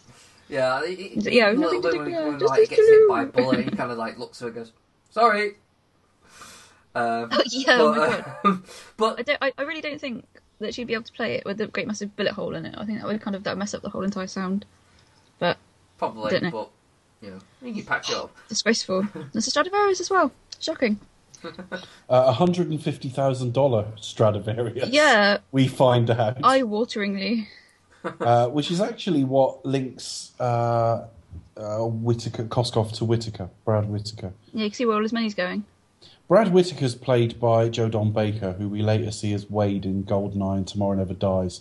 And I don't like him in any of his films, to be quite honest with you. Jack I don't have a great problem with him as an actor. I just think it's, I think it's the roles he's given, to be honest with you. Wade, Wade's a Uh, bit silly, isn't he? He's kind of more like is obviously like an ally, but I think in Tomorrow Never Dies, he's a proper. He's well over the top. He's a bit silly with his Hawaiian Dies. shirts and Yeah. just, you know, Um, it- yeah, so uh, that's what links it, and that Saunders finds that out. That um, Koskov is, is a basically she says that Koskov bought her the cello, and Bond looks at it and it's a, clearly a very expensive cello. yeah, So he gets him to look into it. How where did Koskov get that sort of money from? yeah. Well, he got it from Brad Whitaker. I got from Whitaker, of course. Yeah. um, and it's because they're into arms dealing and so on. It's like, Naughty oh, boy. interesting. Um, and then uh, then Saunders gets killed. Oh, See, I think really, I mean, Saunders isn't in it that much. He's in like literally the three scenes, like the the scene at the beginning where you you don't like him because he's a stuck up arsehole, and then you get that middle. Stuck up is what? no, he's a stuck up arsehole. um, All right. no, but um, but then he he, he kind of meets meets him again at the opera, and Bond kind of like, come on, just just do do me a solid. Uh, he's like, okay, do me a favour. yeah, yeah, yeah, do me a favour, and he's like, okay, it's against protocol, but yeah, I'll, I'll see what I, I'll see. I'll, I'll I'll see what I can find out. And then it's like, when he comes through, he's like, yeah, you know, um, you know, he's he's not that bad of a guy. He's you know, he's he he want he he, he see he, and they- he's an agent who wants to do the right thing anyway. So if he sees something, he kind of yeah, that does look fishy. I'll look into it. Uh, and he you know he helps Bond out, and Bond like.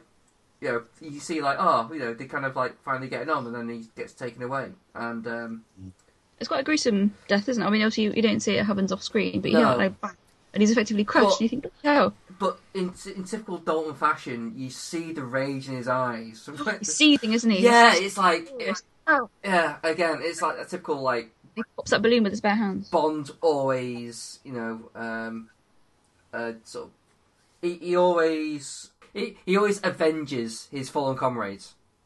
You know, That's the word. yes, He does. he, you know, and it's like, but it's, it's always unwritten law for for Bond to do that. But this time, it's like it it. Uh, It's personal now. Well, i- in, in a kind of way, it is because it's like he lit- he's literally just like killed someone who a he's a, like a, a potential ally. You know, like he didn't need to Yeah. kill him. you know, He had no real reason Yeah. to kill him either. No. yeah.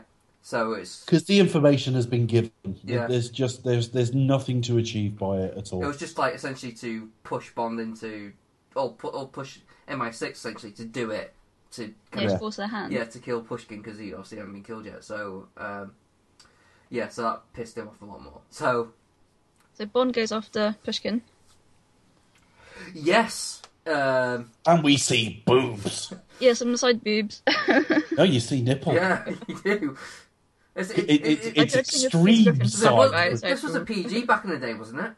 Yeah, it was. It would be a PG thirteen now. I think you could get away So, with yeah, PG flashing now. I think I think it's a, the, the the death the death of Saunders alone. I was only thinking when we were talking about that a couple of minutes ago. That would be a PG thirteen stroke. Well, sort of, yeah, Well, you, you, it's because you don't see it though.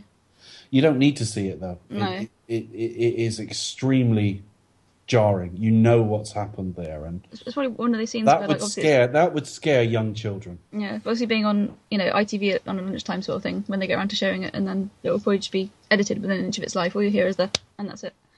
yeah. I mean, like you'll make you scared scared about um, automatic doors for the rest of your life, wouldn't it? Yeah, terrifying. But I, I still Yeah, like to go so- to Prater Park though. I just that's one of my on my top Bond locations to visit, even though it's only across the across the way. Um, not too fast to travel, just to view. but I'd love to go there. That'd be cool. And it's all quite picturesque there as well. Mm. Uh, you know, again, Yeah, it's meant to look really pretty. Yeah. Um, I do get the impression John Glen was a little bit rejuvenated for this film, although A View to a Kill was kind of an attractive film. Yeah, it's good. Yeah, Um, yeah, this one. He, yeah, he it's all talks with more enthusiasm on the, the commentary about it as well. It's probably because the fact that he's got Dalton. It's more kind of akin to what he actually wants to do. Yeah. He, he, can, he can feel. I think he really feel like 'cause he obviously it becomes a bet. I think he's both his films are better with Dalton, and it just Well, actually, him. I think I think I think we actually need to slightly break there because I forgot to talk about the whole casting thing at the start of this film. So we're going to just take a break there at the um, at the death of Saunders. Oh, yes. we'll, we'll, Yeah, we'll cool. pick it up from there afterwards. and Bond pulling a gun on a family, but And Bond Yeah. putting a gun on a family. little, the woman and a boy. yeah. Oh look! I mean, yeah, I think, big. It was- I, I, it was I a think it's the only time we actually see Bond look actually quite embarrassed and a bit like, oh shit, I should, should go now. No, it's, it's only by accident though, so Mm. he doesn't mean to do it. Mm. This film was. Um, uh, I was expecting to read a very, very convoluted story of what happened here. And what I actually got was a lot more straightforward. It was convoluted for the actors involved. But, first of all, screen testing was Sam Neill. And Sam, uh, yeah, Sam Neill's screen test is on various DVD extras. I have seen it. And apart from the very slightly camp way he holds his gun, which kind of puts me off, it's not about, at all a bad screen test. it was a bit of a committee decision, and most of Eon wanted him, but Cubby Broccoli didn't, and that was the key vote. So, having been very much the front runner, he dropped out, and he offered it to Timothy Dalton. Timothy Dalton was would have been shooting a film called Brenda Starr, and look it up because it's a notorious flop. And uh, to imagine Timothy Dalton in the description of this film, I just I can't see it. But they, it's a bit like if he'd appeared in Toy Story live action. It was just what are you doing there like that. Um, bit notorious flop. But uh, no, he was cast. He was going to be James Bond, or he was offered it anyway. And Brenda Starr, the shooting schedule overran, interfered with the date. He had to drop out. It's then offered to Pierce Brosnan, who did his screen test around the same time and was opposite Kara Milovy, uh, Maryam d'Abo, when uh, filming that scene. And it got as far as doing publicity shots. There were there are posters in existence somewhere with Pierce Brosnan in the Living Daylights, and it was all set to go. But Remington Steele had been cancelled. Remington Steele was a television show that had elements of Bond to it. Again, if you're interested and don't remember the show, you can look it up. I mean, it was a very sort of soft comedic kind of spy stroke Yeah. police type thriller. it was Um, like um, one of them like detective kind of like couple kind of TV programs. Was it like Moonlight or um, that husband and wife thing? You know, with uh, what's his face? But anyway, yeah. Sorry, camera. yeah, no, it's absolutely fine. So it had run, I, I think it was something like four seasons at this point. Ratings were dropping. They cancelled it. But they had 60 days to re option it, basically, if they wanted to. And I believe they got to day 59. It may even have been day 60, but they certainly got to within two or three days of this option lapsing and Pierce Brosnan being a free man. Unfortunately, the press, the press had got wind of him becoming James Bond, which meant that all of a sudden reruns of Remington Steele got huge ratings. All of, all of a sudden, it's like, oh, it's the new James Bond. The studio involved uh, saw this and re-optioned it. A couple of days from the end, Cubby Broccoli was uh, they were they were op- they were even offering to work around the shooting schedule so he could go to the Czech Republic and film and and everything else. And Cubby Broccoli said, "No, that doesn't work for us. We're not going to have an actor playing a similar role on TV that people can see for free. Remington Steele will not be James Bond. It, it can't work." So it was nixed. The sad thing about that is they made another five episodes. We know how long American TV shows run, particularly pre cable 22 to 26 episode seasons. Of course, once the sort of hype around him being the new James Bond drops away, viewing figures drop for what's a, a dying show. And five episodes later, he's out of work and he's got to drive near to his home in LA, uh, Malibu, I think he lives actually, and see posters of Timothy Dalton as James Bond.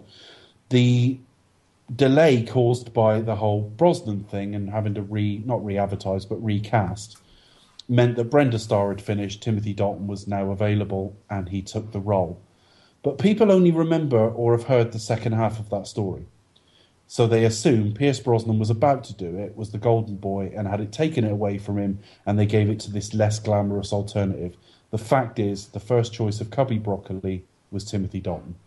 Yeah, he was. I think he's always like in the running as well, wasn't he? Always like kind of like mentioned as early. They talked to him several times over the years. They, they, uh, he says it. Uh, Cubby Broccoli says at the press conference, revealing Dalton, we talked to him six or seven years ago.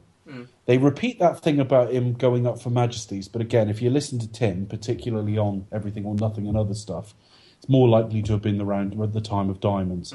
Timothy Dalton kept coming back into the mind of these guys, these this company, particularly Cubby Broccoli. And post 1974, Cubby Broccoli is God on this series. Hence, no Sam Neill. So, yeah, I think Timothy Dalton was always going to be James Bond at some point.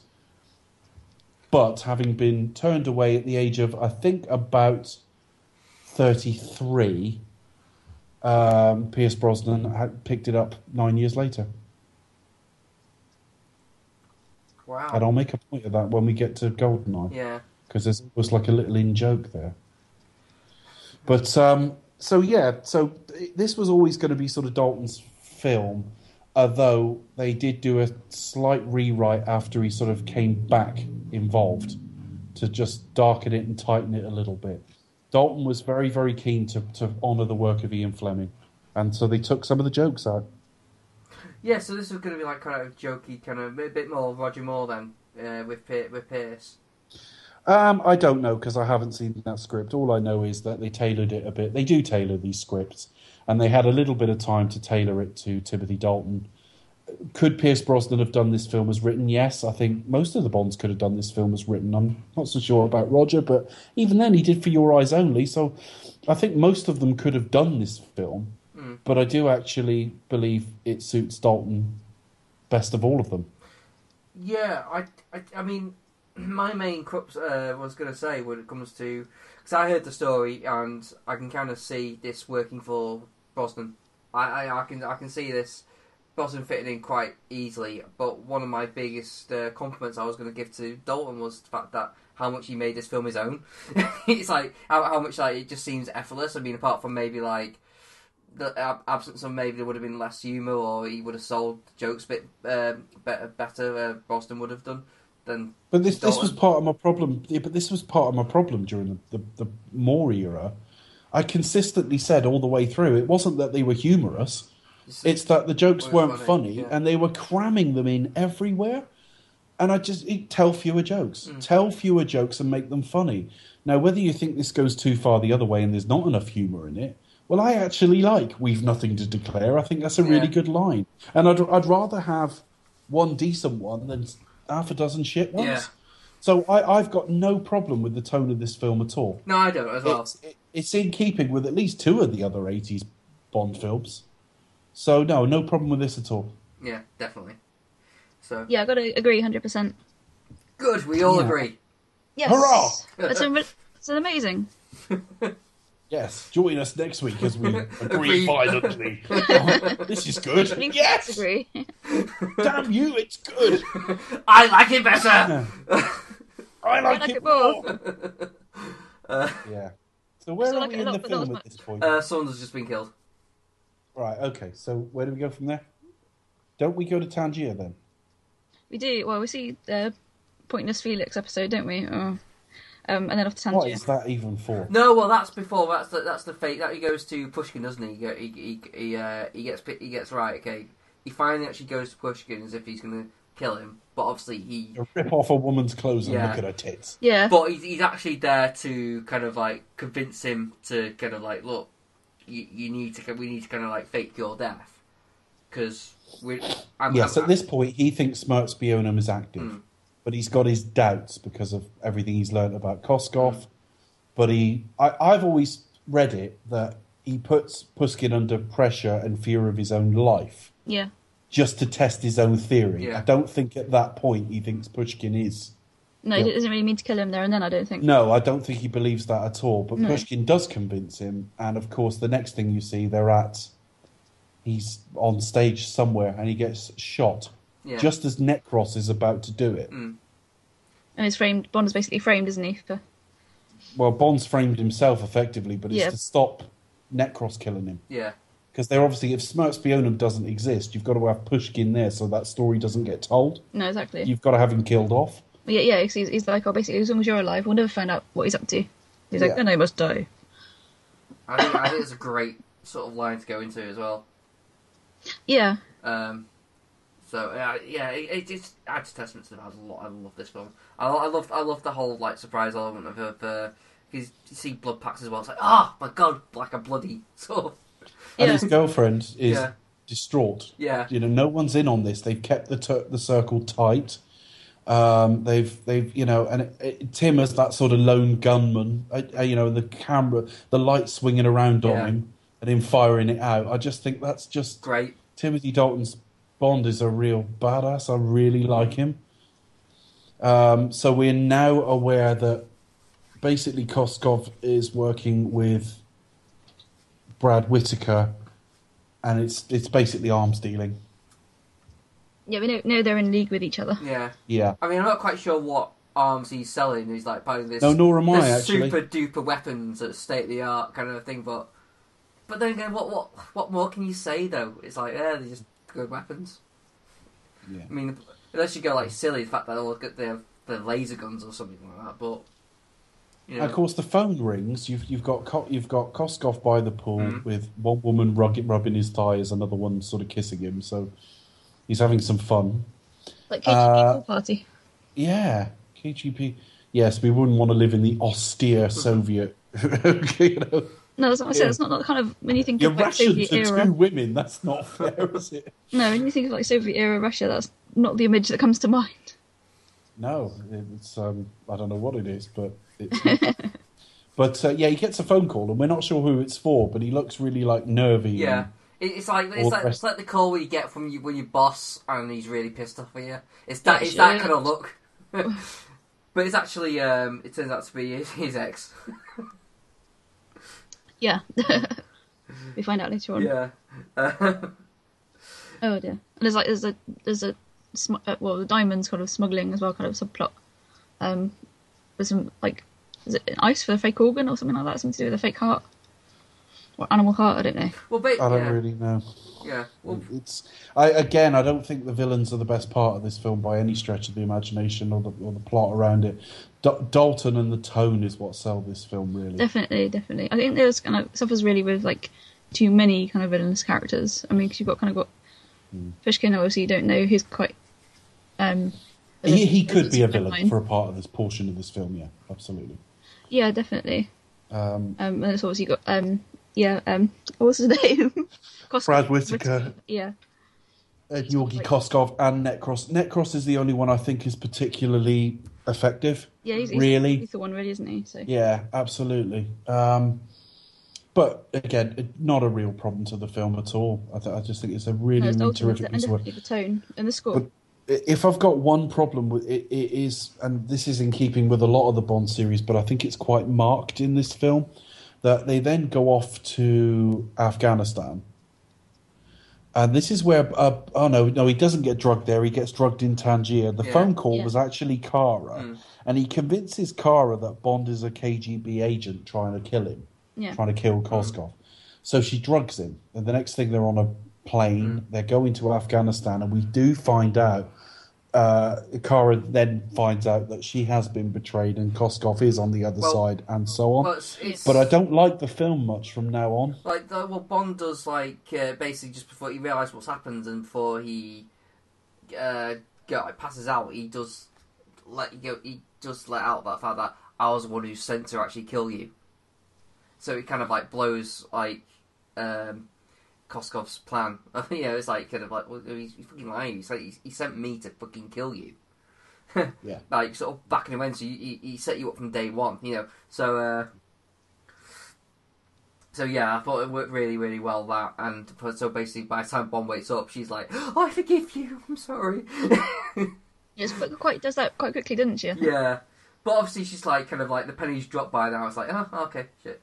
Um, so Yeah, I kind of agree with you, Dave, a little bit. It kind of the, at this point, after which the film kind of falls away for a little bit. It does get a bit um, Basil exposition heavy, I think.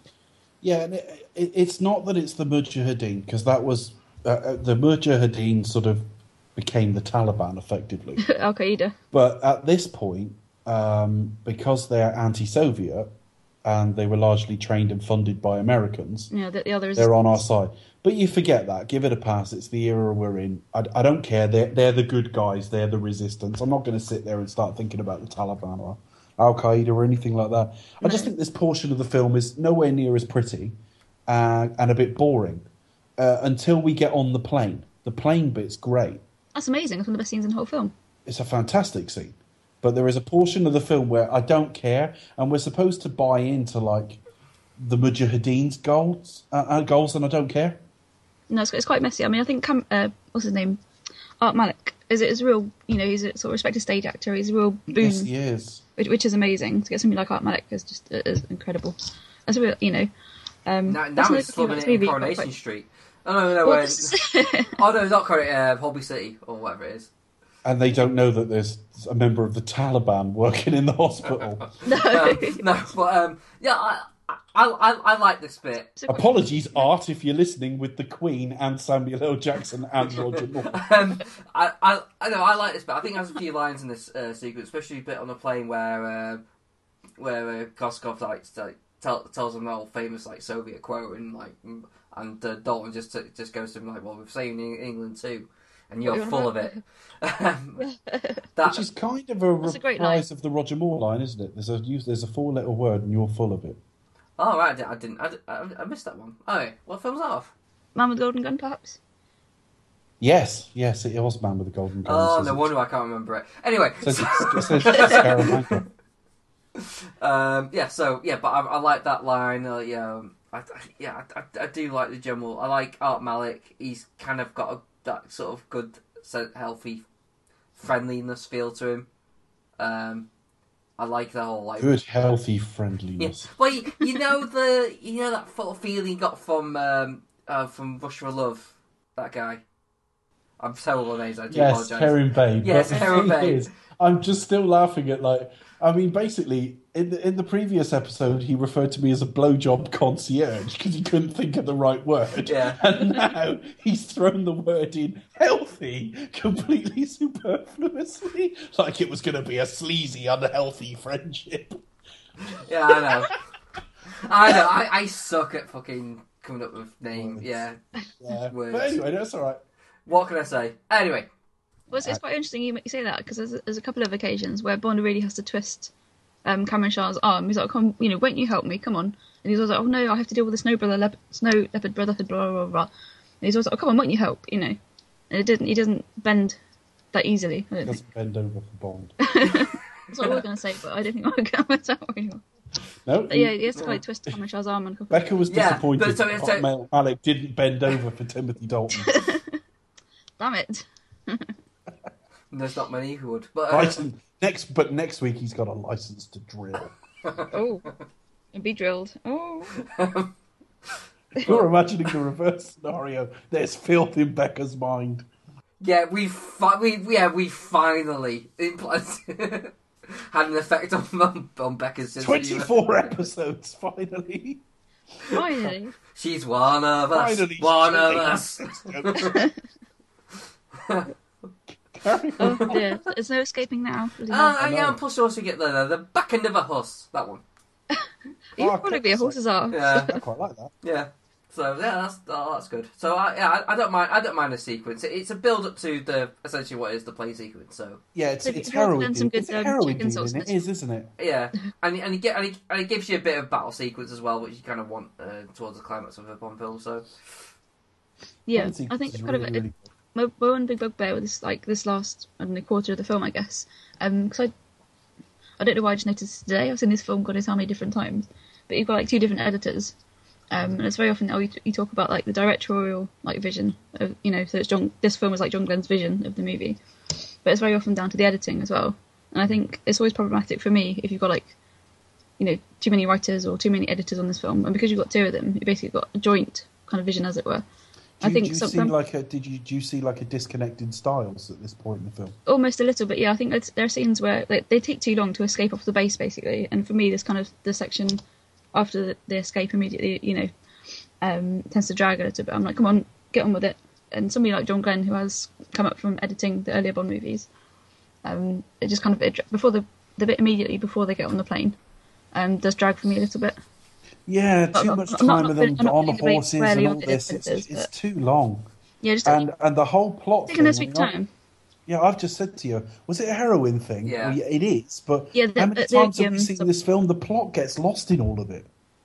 uh, that that is true. That is true. And plus, I don't kind of buy the um, how she also becomes like a woman of action.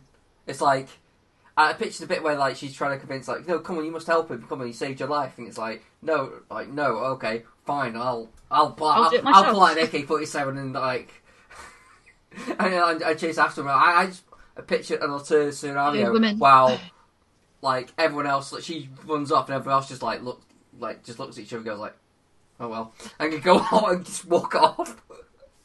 and, and, and I just wonder, like, well, no, there's no Sexist comment. Well, there's just no way for her. Like, what what is she intending on doing? Like, how is she gonna? Hmm. What is she gonna do? Just She's not going to do it all by herself, is she? no, no. not as not as set up. I mean, there are plenty of strong women in this series. However you feel about the way women are portrayed in general, we do have plenty of Wai Lin type characters. Some of them would not with that skill set, but a different skill set. Yeah. But there Yeah, are plenty next of week. damsels in distress as well in this series, and you can't really have it both ways She's, in the body yeah. of the same character, which is why I prefer Pam. I just think, uh, although she falls for Dalton a little bit quickly next week, she is. Well, um, who wouldn't a- know?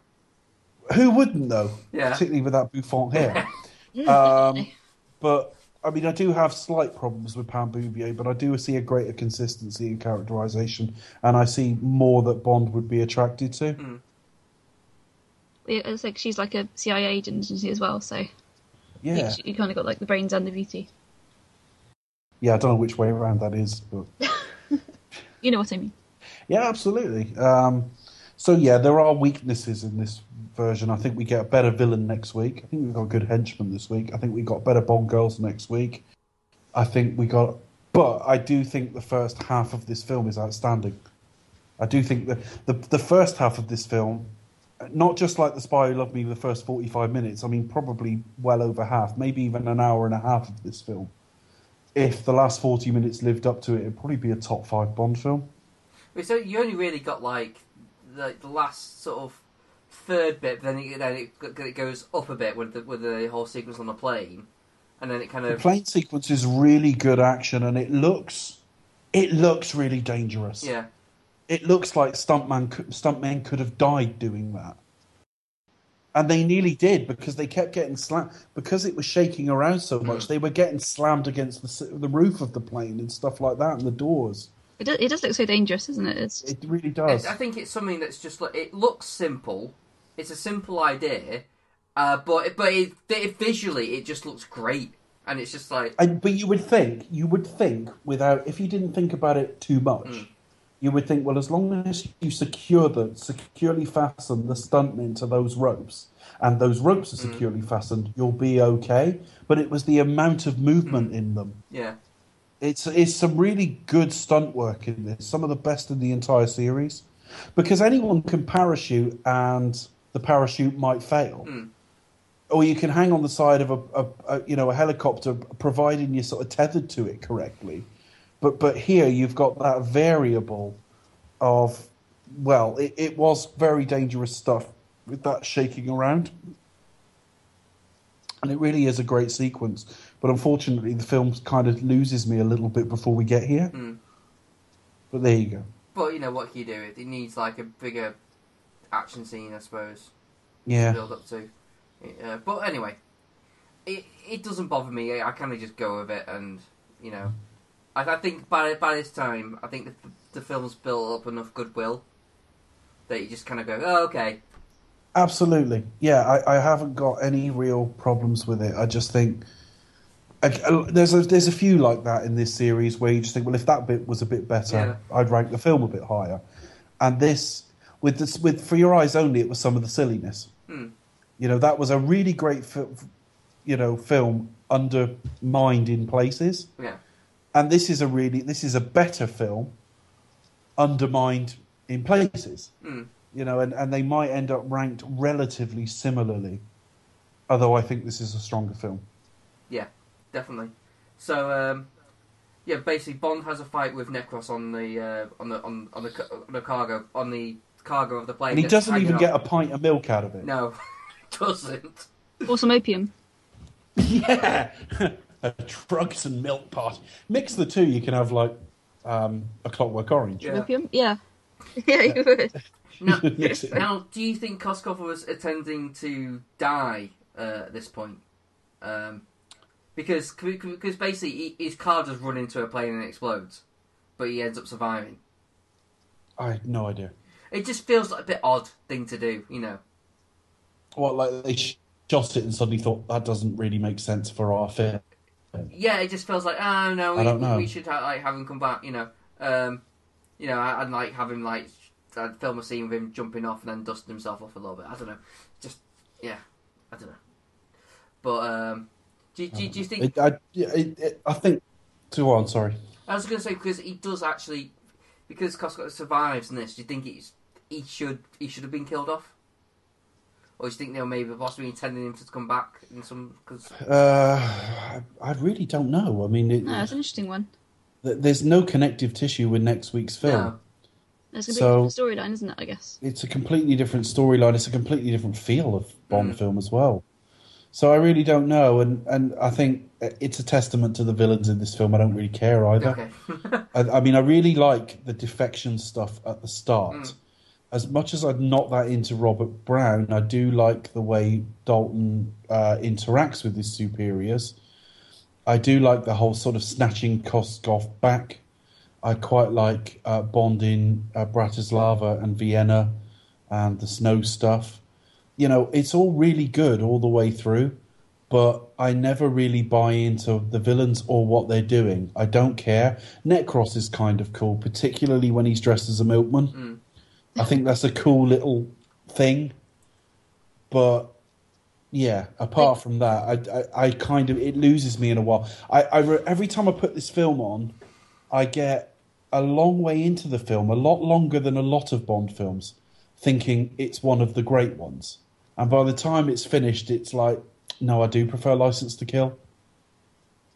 I think once it gets to um, the Afghan part of the movie, um, it gets very busy.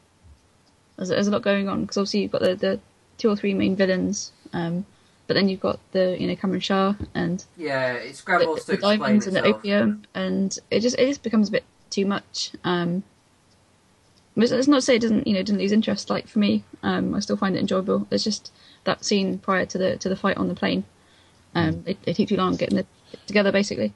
I, I mean, I don't hate it. I mean, I, I No, talked no, me- the, me the Spy. Who Loved Me, for example. I don't think the good part was as long as the good part of this film, but the last half an hour, the all the action stuff on the Liparus, I think it was, is shit. I, I could not care less about any of that, and I wouldn't go as far with this. I think the plane stuff's pretty good.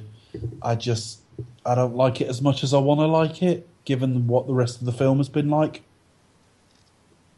Do you like? and like, That's, Sorry, I, go. I, I was going to say, I bet you don't like the uh, the Whitaker bit as well. At the end, No, I'm not that fond of Whitaker, and the he met his Waterloo line. Uh, Bro, uh, Brosnan, uh, Dalton, Oh. Dalton delivers horribly. It's not as bad as Uh, the Brosnan line. Sorry, So don't don't don't, Uh, um, don't tar him with that brush. says the woman who puts Goldeneye top and Brosnan top. but don't tar him with that brush. Uh, But anyway, no, it's been a great film. That's I'm like not that, I'm not that fond films. of Whitaker. But having said that, give me like five minutes of Jack Wade, and I'm suddenly desperate for him to play Whitaker again. Um, So uh, it's a mixed bag. I, I the film itself is not a mixed bag. I think it, it does enough right that I can't really complain. Yeah. I think it's such a good entry in the series, and it's recognisably James Bond as I want James Bond to be. yeah, I, I think, I think like what I said towards the beginning. I think this is exactly what I want from a Bond film in, in terms of tone, in terms of feel, in terms of character. Um, this is kind of more towards what I w- would want a Bond, and I think it's, it, yeah. I mean, we- get License to Kill, which I, I do fucking love, and, I, and, I, and I'd love to see a bit more adult take on Bond.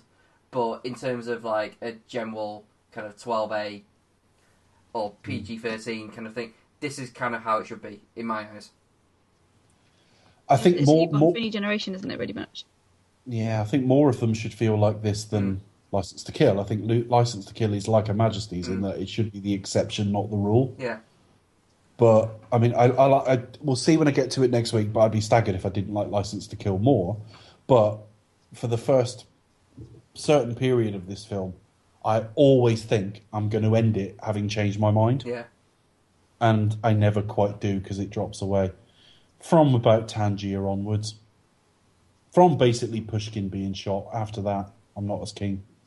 It dies with a glorious pair of boobs. yes. Right. So uh, whereabouts are we now? Are we, are we verging on our final thoughts, or are we basically just giving our final thoughts? Really? I think we are verging on our final thoughts. I'm quite happy to do it all again, though, but slower and more work, more considered. Yes. Well, yeah, we're getting to the, well, we've come to like the end of the film pretty much, haven't we? So Yeah. obviously Bond saves we have. gets The the only thing we've got left is him doing the cheesy thing with the.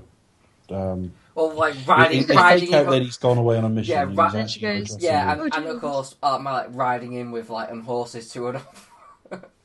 Traffic was bad. To be honest, if the Taliban turned up at my opera, I'd fucking let them in. I'm, I'm also get to see return of um, um, Gogol as well. Standing up. Yes. Yeah, it makes I- random I th- cameo in this Yeah, film. yeah. I'm beginning to wonder. I'm beginning to wonder if he's retired from active blowjobs.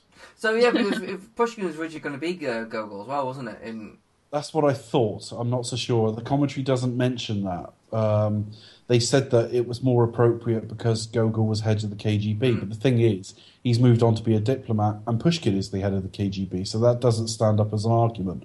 I do think that's memories playing tricks on on e- on them. I think Pushkin was pretty much Gogol, the next generation. I mean, Yeah, yeah. I, I I think that's I think that's definitely more feasible. I think even if it was considered at the time, or if like he was too ill health or whatever, I, I, I think it was the better decision to go with like a new actor with because I don't think it would have worked as well for that And role. not only that, we, we've talked last week, even if you love the Roger Moore era, Mm. and I know my two co hosts here are fonder of it than, than I am, but it was time for a change. Mm, you know, we, we said it, we said it, it, you know, you need some changes. All right, if you want to carry over some connective tissue like Q and M, that's fine. But if you've got everybody the same and just Dalton changed, then you, you've cut some of the effect. I mean, even even the Q scene looks very different uh, in this film. It's it's not as much of a reboot as Goldeneye, but they're definitely consciously trying to move it forward a bit, and um, I, I think they succeed terrifically. And I I only wish you know Dalton had four in the can. yeah, I think it would have. I think it would have influenced the series for the better. But you've got one film here doing all right. You've got next week's, which I'll talk about next week. But it's no no um, it's no it's no secret to say it didn't do phenomenally well, to say the least. So you've got Roger Moore, some of which some of his era very successful, his Bond iconic in its way. Then you got these two films that kind of did all right, and then you go straight to Brosnan, who's like kind of a Roger Moore light anyway. And I think I don't think it did the series any favors that Dalton didn't get more time. No, it would have been a lot better if he had he did another two or three. I think. I mean, even if he'd done 91 and 93 and Goldeneye, it turned out to be exactly the same film. I mean, I, I don't know, but I, I We'll never know. I mean, I mean, I personally would love more Dalton uh, as Bond in my life, but I I generally would have thought that Dalton would have kind of just done marginally okay and would have been like the maybe like the fans Bond or but maybe like it just would have been it just would have just kept the series going until Brosnan came back and it rebooted it. it had it gone that way, you know, if like Goldeneye would have been mm. exactly the same when Brosnan came back, you know, I think which it wouldn't have been because that's Yeah. not how it works if you change the timeline. But Yeah. if you if you just give it that pass, Yeah. that you get another one or two Daltons and then Brosnan, Yeah, I still think Brosnan would have got. It, Goldeneye may not have done that well because they would as well Yeah. because it would there wouldn't have been the same pent up demand. yeah, But there's no doubt the public took to Brosnan an awful lot more than Dalton. yeah.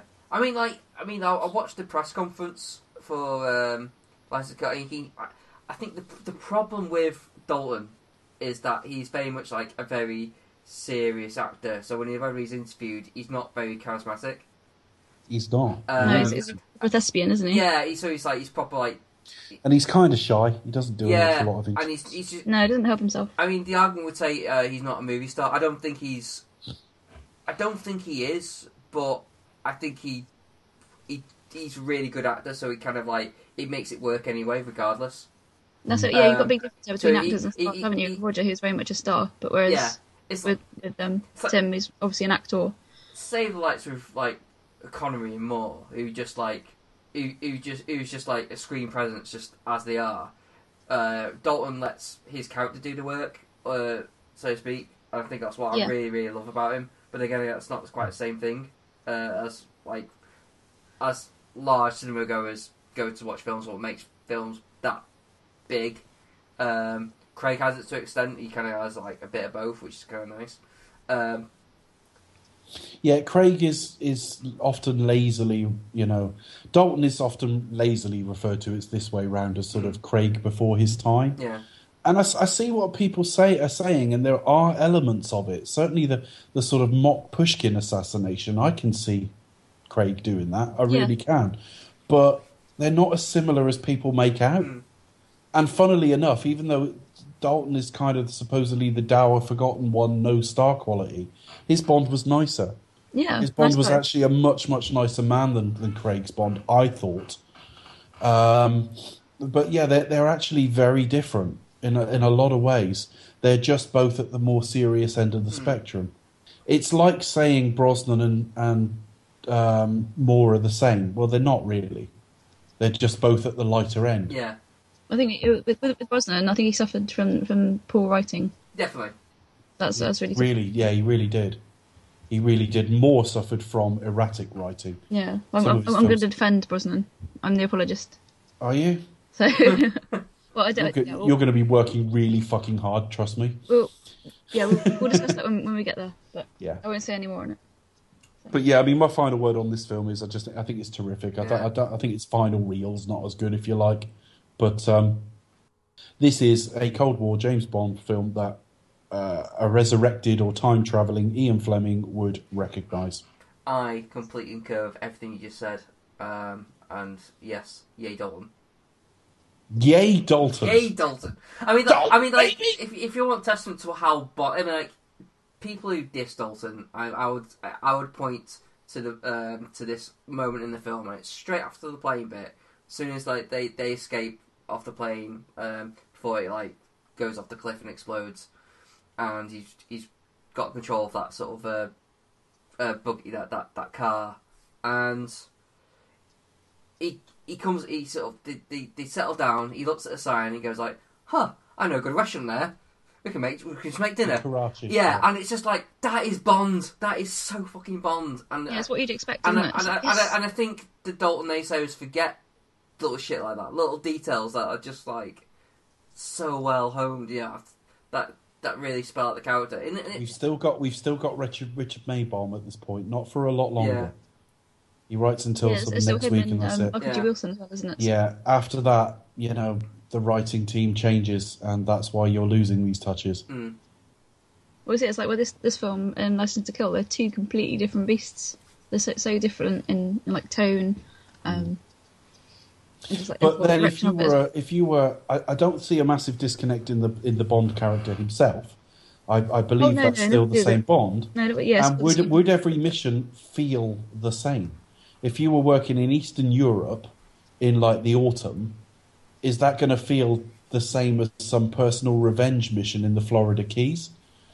Uh, you know, No, I'm I, saying I, it's, I- it's, obviously it's a, a, re- a revenge mission, but I, I think I, I, there- I'm there is a agreeing with you. I'm just saying that, like, I like that. I like that they're different. Oh the yes, nothing problem wrong with definitely. I think there's, there's a reason why it's been slapped with a 15 certificate. That's all. Oh, absolutely. I thought that was ridiculous and still do. No, yeah, it's a bit of a bone of contention, but I think it'd probably get a, a 12A or something now, wouldn't it? If they, they'd It would get a 12A now. You cleaned it up. might have to cut a few frames of the head exploding scene. Uh, yeah, the head explosion. when that comes on ITV, that'll be ch- Yeah. chopped out. But the thing is, uh, I mean, I'll be honest. The thing is with license, it does feel like a fifteen. The tone of it is a fifteen to me. Yeah, there's a really hard edge to it, which Yeah. I think is, is, is really, it does the film a world of good. It think. may be So- different these days because it's it's gotten a lot lighter, but um, it does feel a lot more adult. Uh, so uh, Definitely. for me, it's appropriate. Um, but Yeah, fully appropriate. yeah. Concur. good, yay! It's nice when we So all. anyway. It's nice when we all like a film. yes, it is, isn't it? So shall we wrap Yeah. this uh, podcast up in a diplomatic? Yes, let's. In a diplomatic bag. Or whatever he says. Oh, definitely not in a diplomatic no, I'm joking. you know, just off. Strange way to refer to Becca, and quite rude if you ask me. How dare you? But you know, wrap it up, Becca. Diplomatic, yes. Bag, no. Kitty, Borscht. it's borscht cake. Oh. anyway. Okay, so before we wrap up, where can we find us on social media? Uh, you can find me at Cinematronics on Twitter, uh, and you can also find uh, this uh, podcast on my website at cinematronics.co.uk.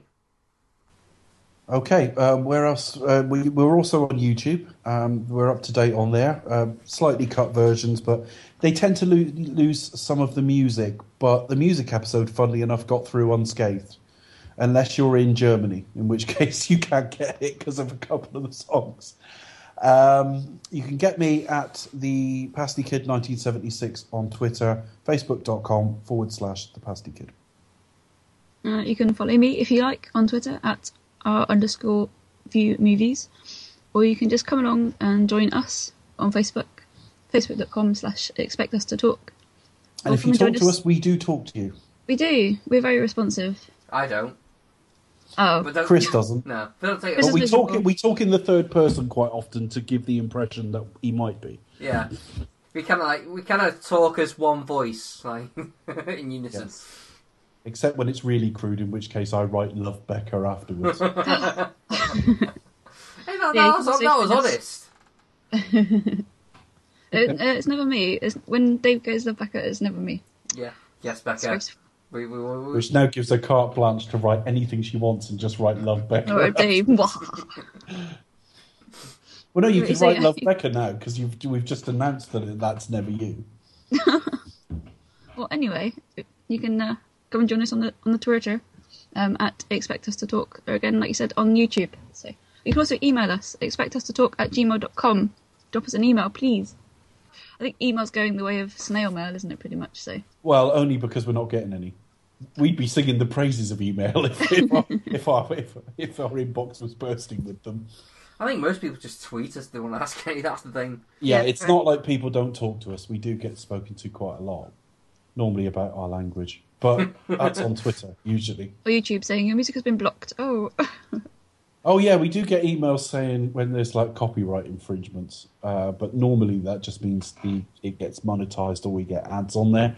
So it's not actually a, a problem. But No, uh, we've been alright recently, so- Germ- Germany are fairly restrictive, so any German listeners might have problems. oh, cool. Oh, so on uh, on that note, so on that note, we will return with License to Kill. What accent was that then, Becca? I don't know. Fair Find enough. your Sanchez impression. Sanchez. Sanchez, Sanchez. go to the phones. Bless your hearts. That was actually a little bit Clint Eastwood the way you did it. What? Who? Becca. Chris? What? You know, you, Chris. Why would I? I uh, You were a bit the man with no name the way you said it. Yeah. Sanchez. Sanchez. Uh, It's not trying to Sanchez. do Sanchez. I can't even do it. Nor can I without ripping my throat to pieces. Sanchez. But hey, I suffer for my art. You do. Good night, folks. Good night.